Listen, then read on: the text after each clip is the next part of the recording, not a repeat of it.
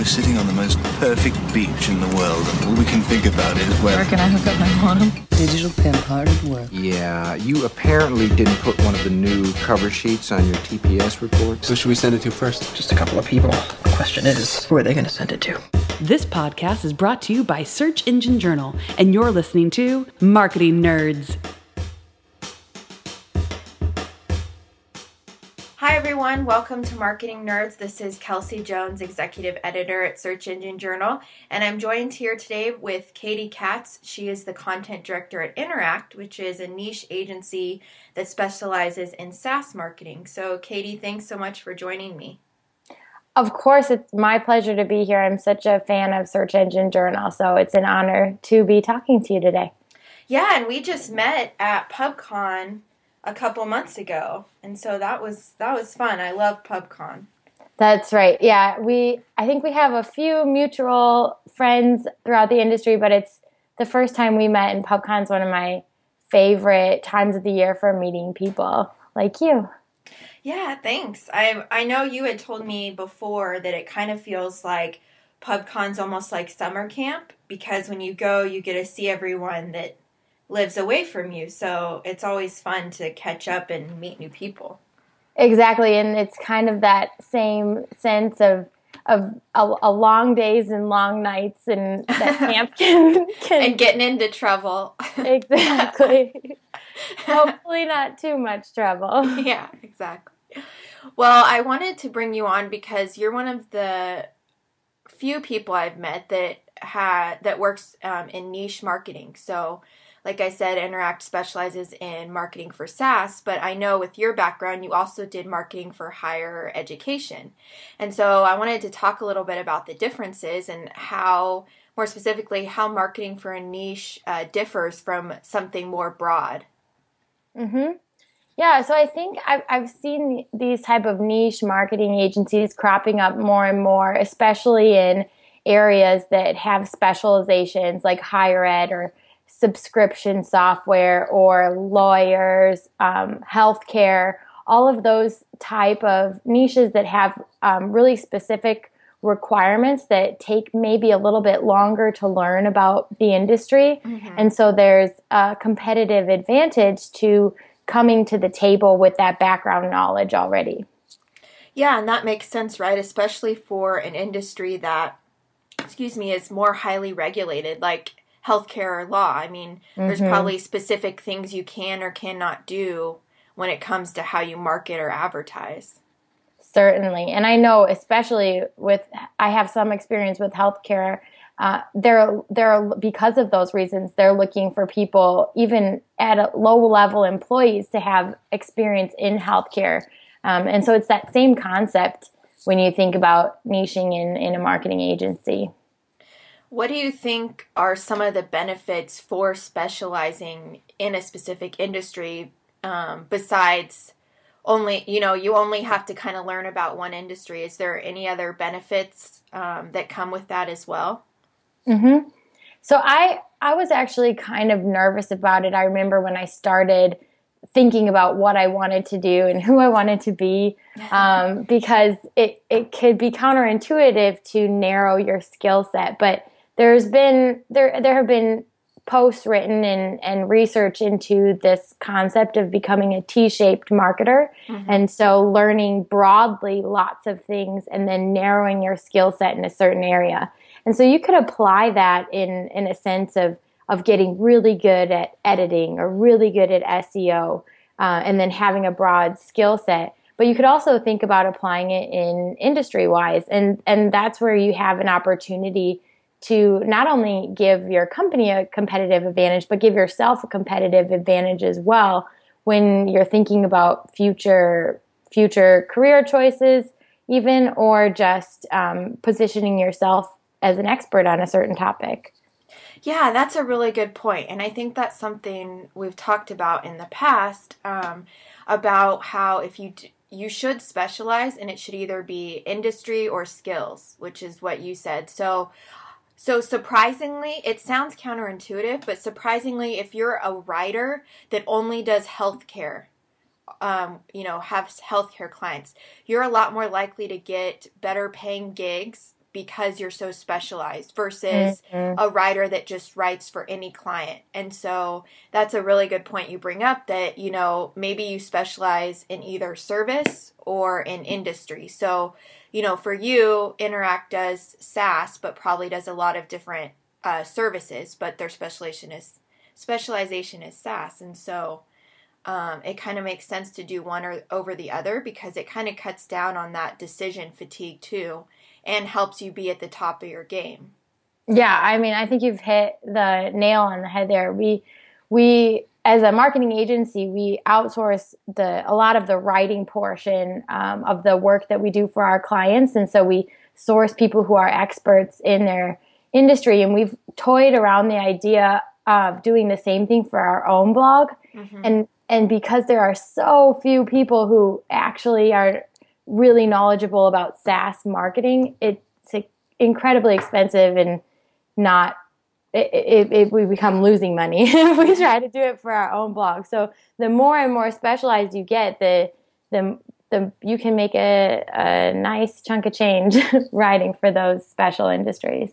Yeah, and even from a search perspective, I mean, you can mm-hmm. dominate specific keywords like SaaS marketing is obviously way less um, co- you know way less search than just marketing as a whole. So the more specific you get it's easier for you to dominate that market.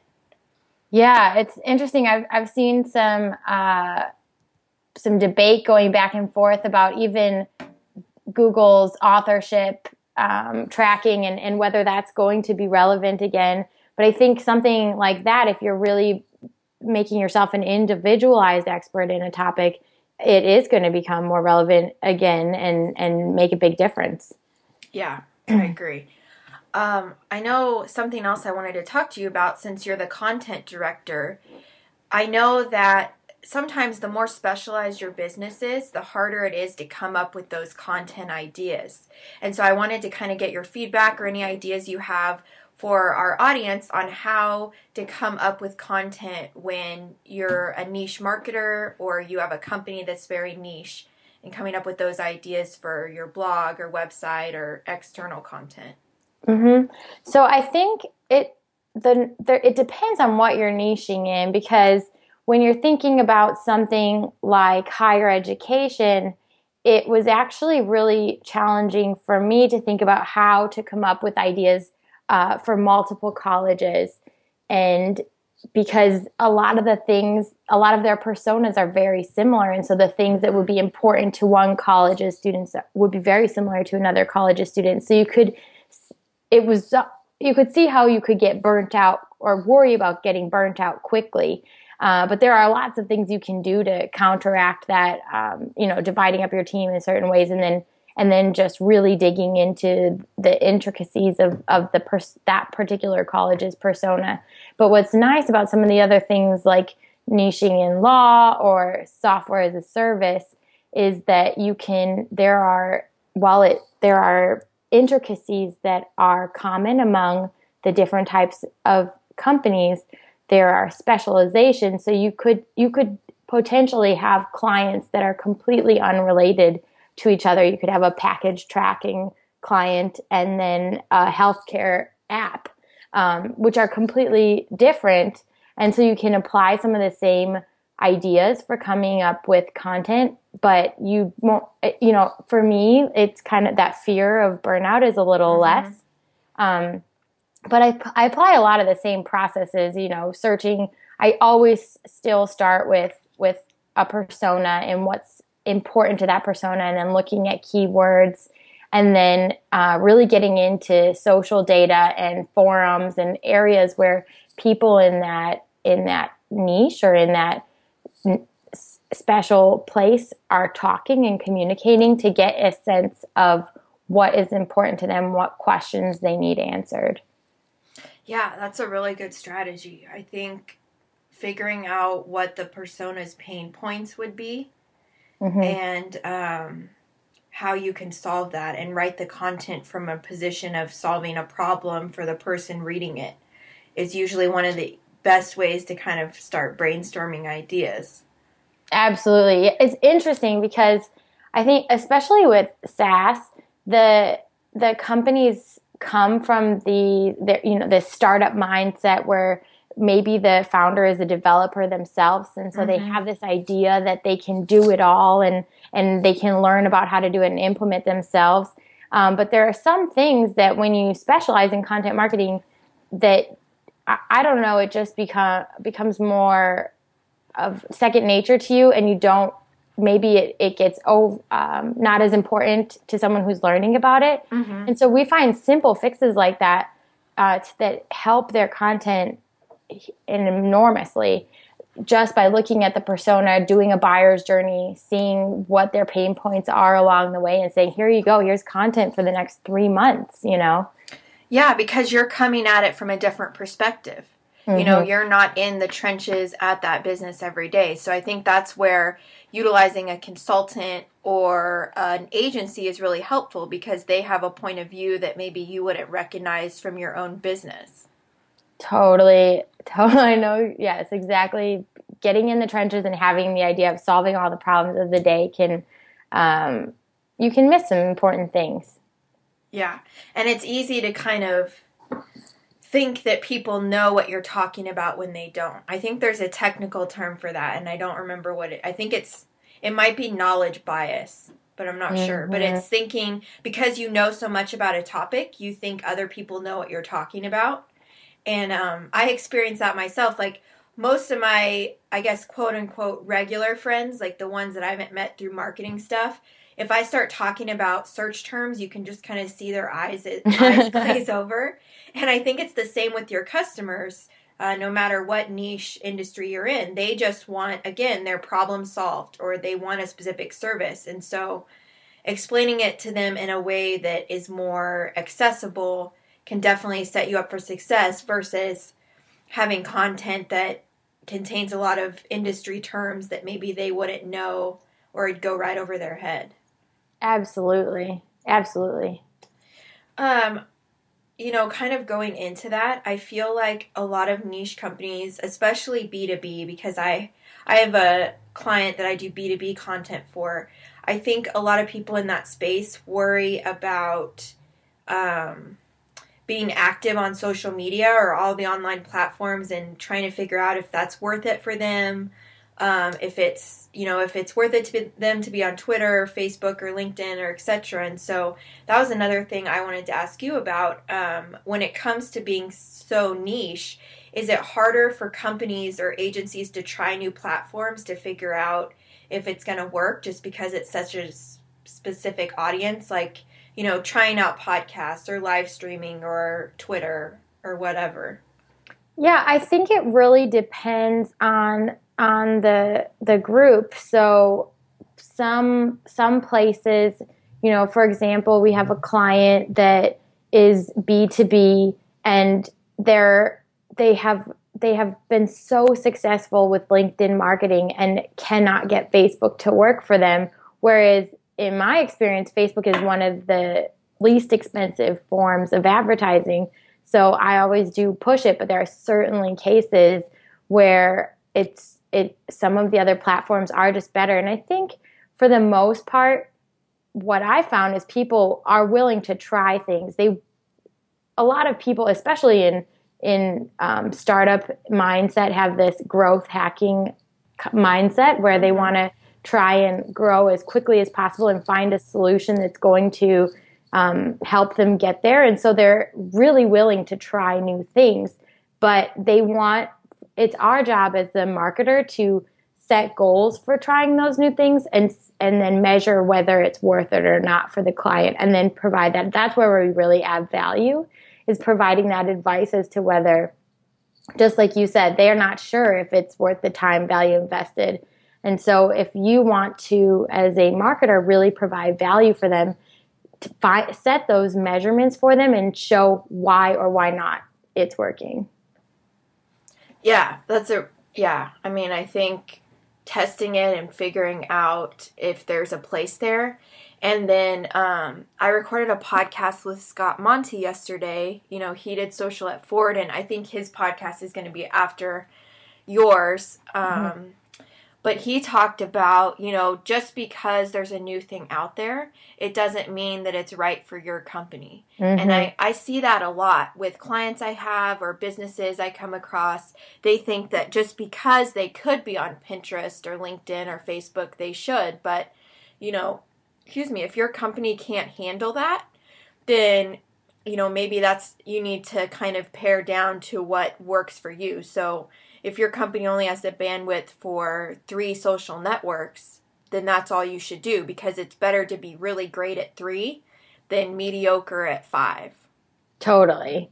It's it's also you know it's that kind of shiny object syndrome that mm-hmm. something new comes along and you're like yes let's try it but if you if you're not focused and and and setting a goal for yourself as to why you're trying it or whether it fits like you said into into your bandwidth then you're going to end up hurting yourself more than helping yourself. Yeah, definitely. Um, so to kind of, you know, wrap things up and to kind of give some good takeaways to our listeners, what do you think are some of the benefits of specializing in a niche, whether that be an industry or a service, and how would you recommend someone who wants to become, you know, that niche healthcare writer or whatever? What are some good steps to kind of get started in that direction? I think so. The first part, some of the benefits are, like I said, having giving yourself a place of authority, giving yourself something to set yourself apart from other people. I remember actually even having a conversation with so many of my friends graduating from college with general degrees that mm-hmm you know, it's gotten so much harder for us to compete with those general degrees other than the people who maybe go to school for something really specific like nursing where you you know what you have the skill that you have when you come out of school if you just get business administration it's almost overwhelming all the options that you have and yeah. and hard to know where to go and so giving finding some finding your place in a niche or in a in a skill set gives you that kind of focus to say, this is who I am and this is what I'm good at. And it's not saying that you have to limit yourself to those things, but it just gives you that uh, that that competitive advantage. And uh, some of the ways I would say to get started is just by finding what, trying it all out at the beginning and seeing what you're good at or what you enjoy doing. And um, what you think, you know, if you can forecast a little what's going to be important in the next mm-hmm. couple of years, then great. Uh, but I think the most important thing of all is is what you enjoy doing because that in the end is is you know how you're going to be spending your time. So, but don't be afraid that if you hate it, if you've invested three years focusing in something, I thought for sure that after I had invested so much time in higher education that I'd be that would be what I'd be doing forever. You know, I uh-huh. would either go into working for a college or I would work for another agency that specialized in higher ed. But uh, it wasn't like that at all. It, there's a knowledge there's a, a knowledge gap um, that you surpass, and so you learn how to do that um, in another place. Yeah, and I think if you were able to specialize in one thing before, then that shows, you know, a future employer or even your future clients that oh, she could specialize in the in this too even though it's something completely different. It's like you said, it's that mindset of knowing that you are able to become knowledgeable in a specific area. Yes, yeah, definitely. So, really great advice um, as always and thank you so much for joining me Thank you so much. Always a pleasure talking to you. Again, this is Kelsey Jones with Search Engine Journal and Katy Katz with Inturact. Thank you. This Marketing Nerds podcast has been brought to you by Search Engine Journal. For more news, interviews, and how to guides from marketing experts from around the world, visit us at searchenginejournal.com.